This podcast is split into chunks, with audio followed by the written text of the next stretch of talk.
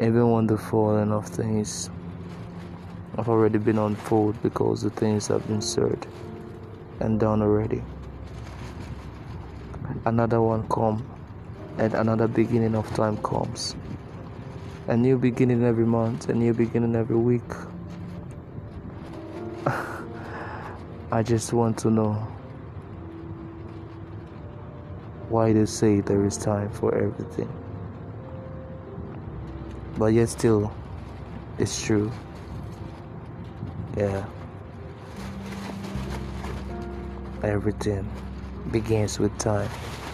There is time for everything.